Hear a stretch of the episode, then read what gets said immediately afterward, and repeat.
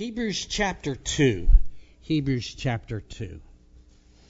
We are in a series in the book of Hebrews when the theme of Hebrews is the um, preeminence and the sufficiency of Jesus Christ. Uh, he is the preeminent one in all the universe. He's the theme of the Bible, and uh, he is all sufficient to meet all of our needs. You know the verse real well. My God shall supply all your needs according to his riches and glory by Christ Jesus. This morning we're going to look briefly at the um, chapter 2, verses 14 through 18 that was read for us this morning. Jesus, uh, destroyer of the power of Satan and death itself.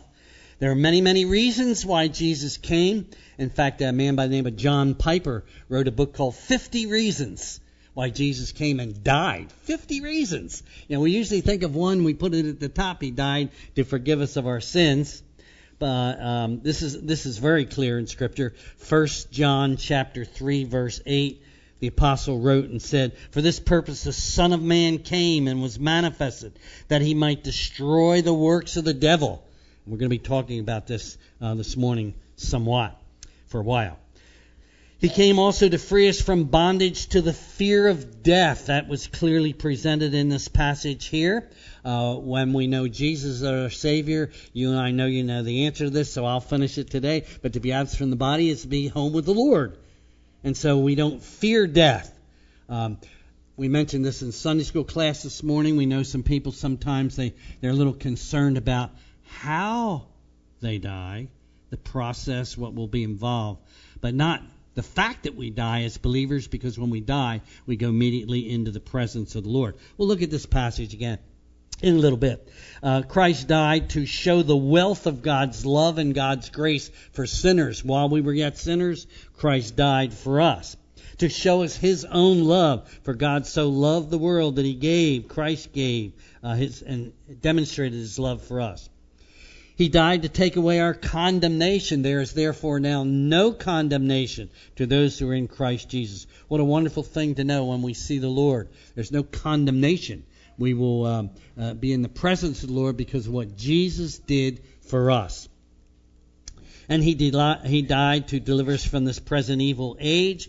Uh, this world in which we live will be judged, uh, but we will not be here for a part of that major judgment which is mentioned in the book of Revelation, chapter 6 through 19.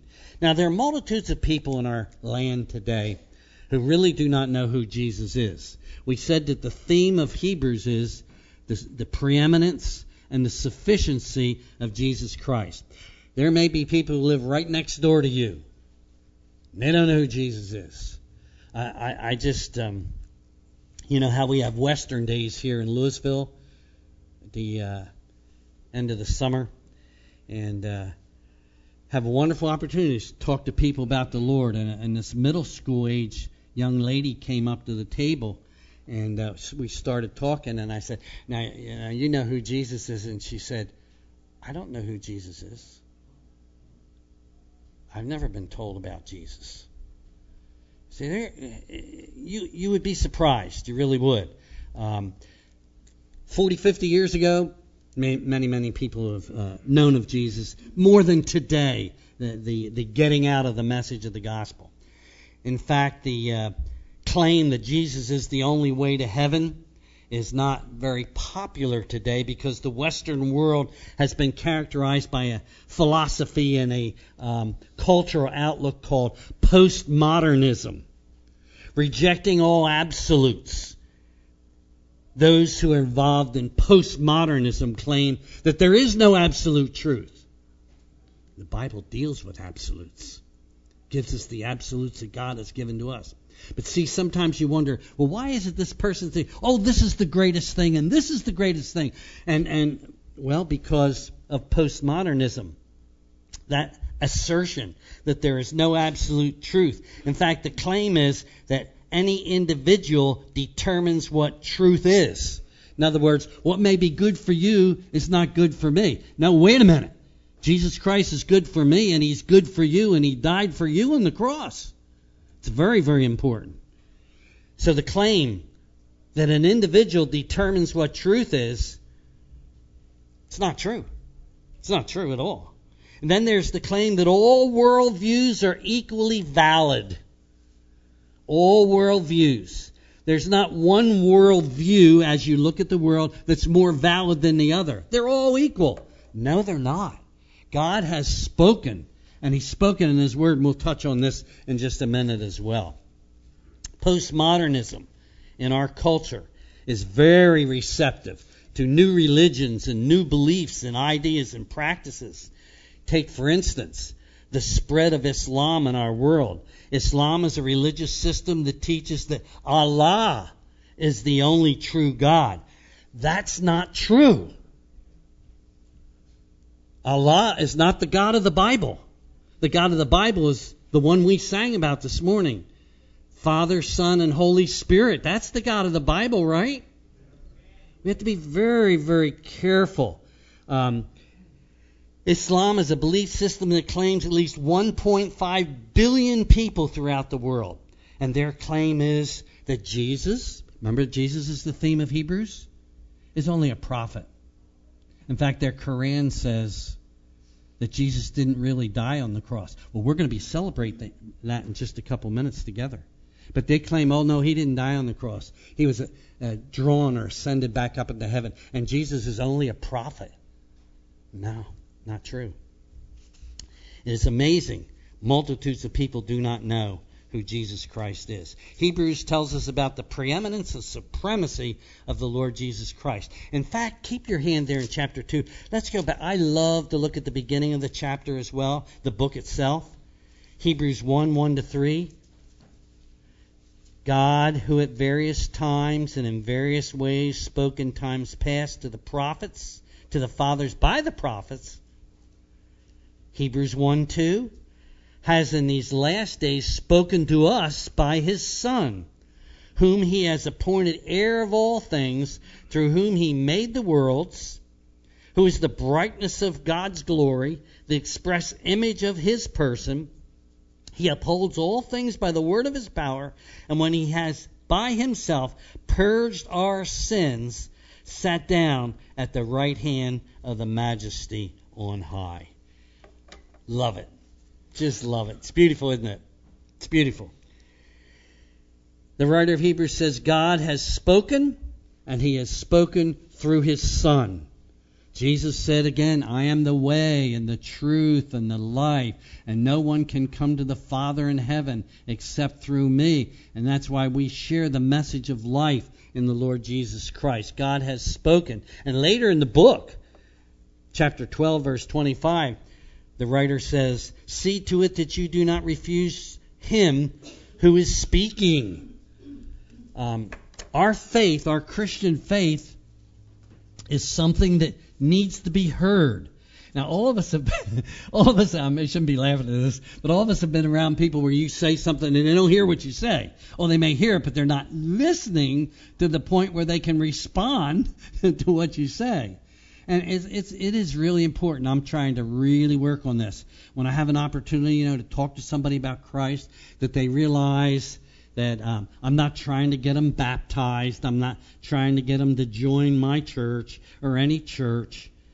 I want them to understand that Jesus Christ left the glories of heaven and came down here and gave his life on the cross to pay for their sins and my sins. God has spoken, Christ has spoken clearly in his word. Jesus said, Heaven and earth will pass away, but my words will never pass away. My words will remain forever. So if you want to hear God, we listen to Jesus. Is that clear? If you want to see God, you see Jesus Christ. Remember, the Lord said to Philip, He said to Philip, He said, um, Have I been so long with you, and yet you have not known me, Philip, one of the disciples? He who has seen me has seen the Father. Okay? So Jesus Christ is God incarnate. And when you see Christ, when you hear the words of Christ, you're hearing from God Himself. How awesome uh, the Word of God is concerning the Son. Now, briefly, let's look at uh, 214, chapter 2 and verse 14, where it says, Inasmuch as the children have partaken of flesh and blood, he likewise shared in the same, that through death he might destroy him, or rendered powerless was the translation we heard this morning. Better translation, we'll talk about that in a minute, that he might render powerless him who has the power of death, that is, the devil. In other words, the, the writer's saying Jesus Christ left the glories of heaven and took upon himself humanity. He, he um, took upon himself flesh and blood, which enabled him to, in this passage, to do two things. Number one is to disarm Satan, to render him powerless, and to deliver us from death. And we'll talk about what that means in just a moment. I, I thought it was interesting reading down through here again, where the writer says, you know, he says, For indeed he does not, verse 16, give aid to angels, but he does give aid to the seed of Abraham. Jesus didn't come to deliver fallen angels. He came to deliver us, people, flesh and blood, human beings. He came to save us from our sins. Now you say, you know, I know that truth. I know that Jesus came to save us from our sins. I mean, certainly I know that, right? Yeah, we've heard it for many years, and we love it. We love what we hear. But, look, you know, be careful of what you see on the internet, you know? I mean, be real, real, real, real careful. Even if it comes under the banner of Christianity. All right, listen to this title. Listen to this title now. And the people who have this website, the title of the website is Christianity. www.beliefnet. whatever. Dot, dot, dot. Listen to the title of this little article. Jesus did not die on the cross for our sins. You know, as soon as I say, and this is a Christian web page. You know, when I see something like that, you know, it's the first word you should say? Heresy. It's wrong. It's absolutely wrong. Most people involved in some type of heresy do not read the truth of the Word of God. Remember, Jesus said, Sanctify or set them apart through your Word. Your Word is truth. What an article. And it, basically, this person says Jesus came to be our example. He didn't come to die for our sins. Oh, no, my friends. He came to die for my sin and your sin, and you're saved this morning. You, you, you have a relationship with Jesus Christ because you went to the cross and you said, Lord Jesus, I really do believe that you died on the cross for me. And once again, when we come to the table, and I love to come to the table with you, you know, you can you can take communion separately, but God encourages us to do it together in the family of God. When we come to the table, we're going to say, Lord Jesus, just thank you so much that you gave your life for me, died for my sins. Not only that, verse 14 says that he came to destroy. Uh, notice verse 4 to destroy him who had the power of death. Verse 14 again, I'm looking at. And actually, it doesn't mean that Christ came to literally destroy Satan, but to um, or to annihilate him, but to render him powerless or render him inoperative. Uh, Satan is not destroyed now. In fact, he's very active in our world. Uh, you've heard the verse many times be sober, be vigilant, because uh, your adversary, the devil, walks about as a roaring lion, seeking whom he may devour. Satan is very active in our world today. And uh, we thank the Lord that we belong to Jesus Christ and we do not have to live in fear of Satan. We'll be touching on this. But uh, you'll notice the text says that through death he might render an inoperative powerless he who had the power of death. Now, when it talks about Satan having the power over death, that means over the realm of death. And the idea is this because Satan encourages people to sin and be disobedient to God, and he wants people to stay in sin. He has authority uh, over the realm of death. Okay? But God ultimately has the authority over death. Uh, Jesus said, uh, I am he who was dead, and behold, I am alive forever, and I have the keys of Hades and of death. Um, the Lord only. And this is why when um, a Christian loved one dies, and sometimes we think the timing is not the way I would like it to be, probably all of us have had friends and loved ones and relatives, and we say that the, the timing of this. But they did know Jesus as their Savior. And now they're in the presence of the Lord. How awesome that is. And I promised the Lord I would never, ever have a memorial service without mentioning John 11:25 where Jesus said, "I am the resurrection and the life.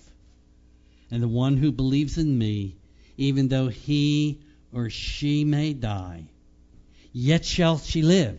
And whoever lives and believes in me shall never die."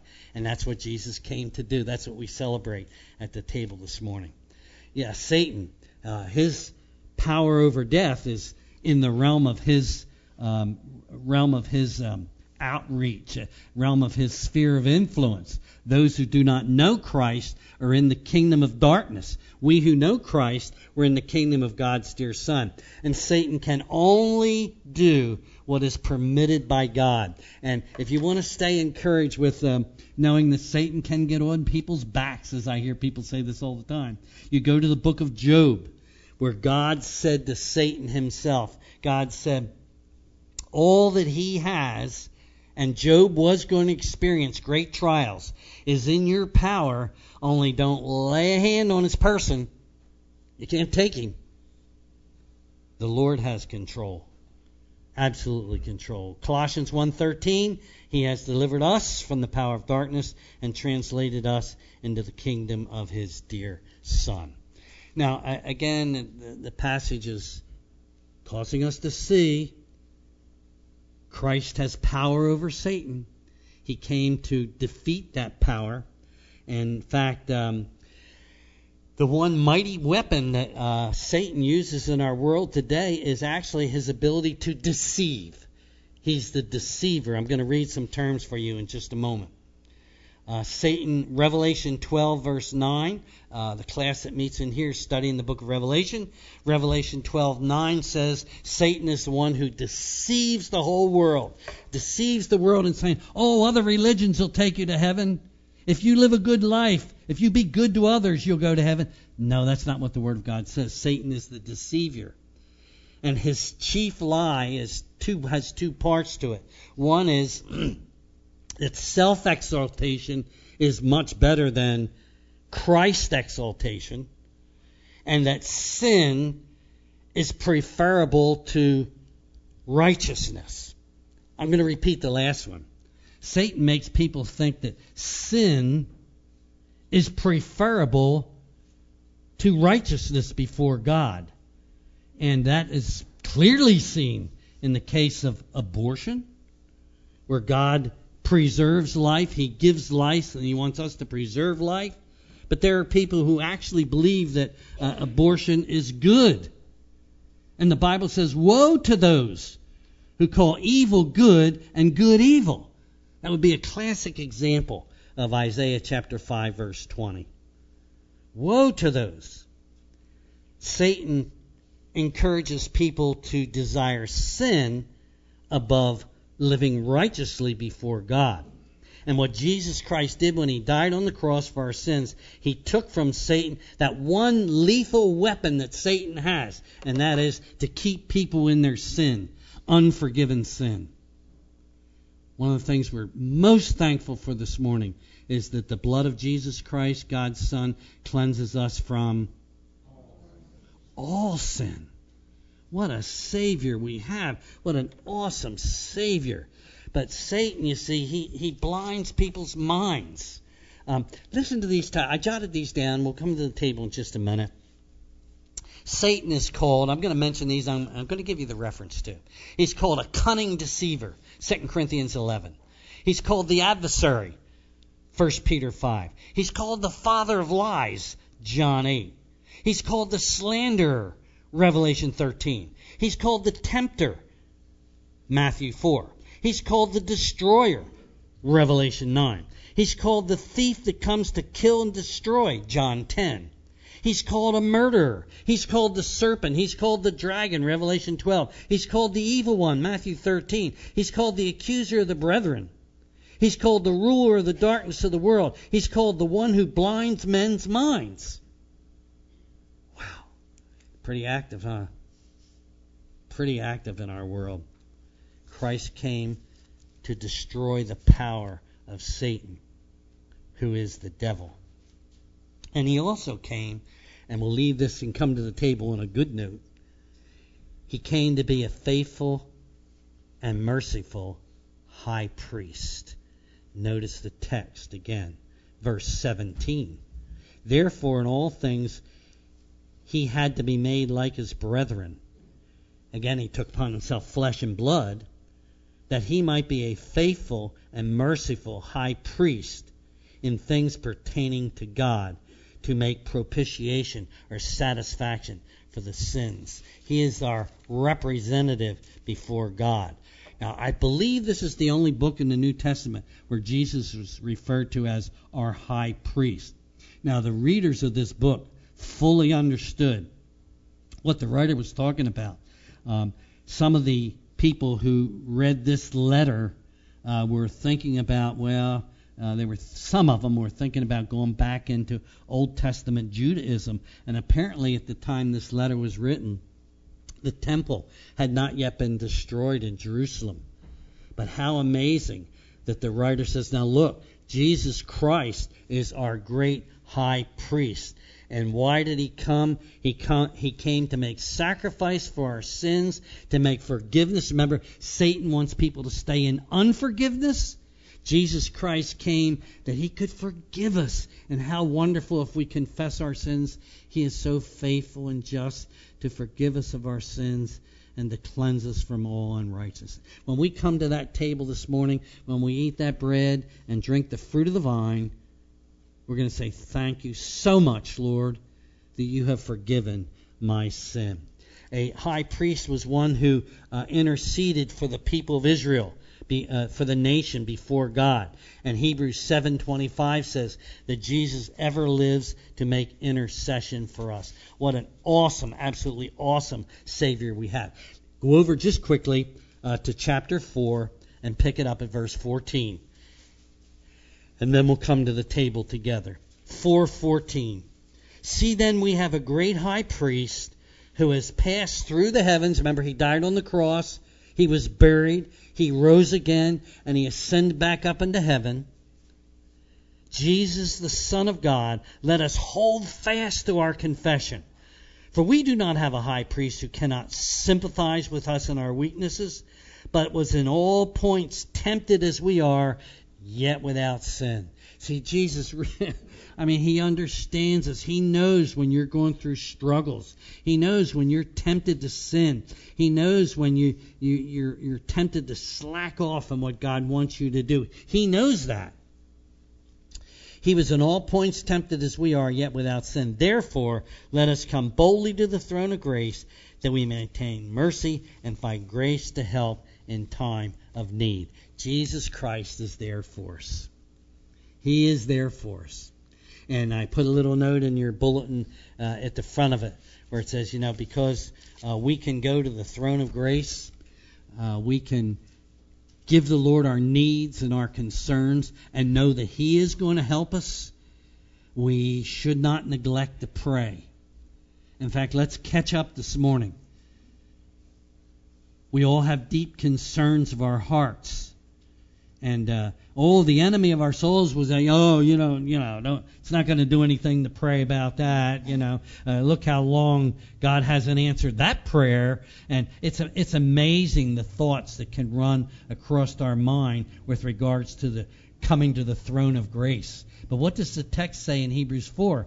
It says we're to go boldly to the throne of grace that we might obtain mercy and find help in time of need. And if you want to hear a good testimony service, get together with some other believers and say, you know, how did God answer some of your prayers this week?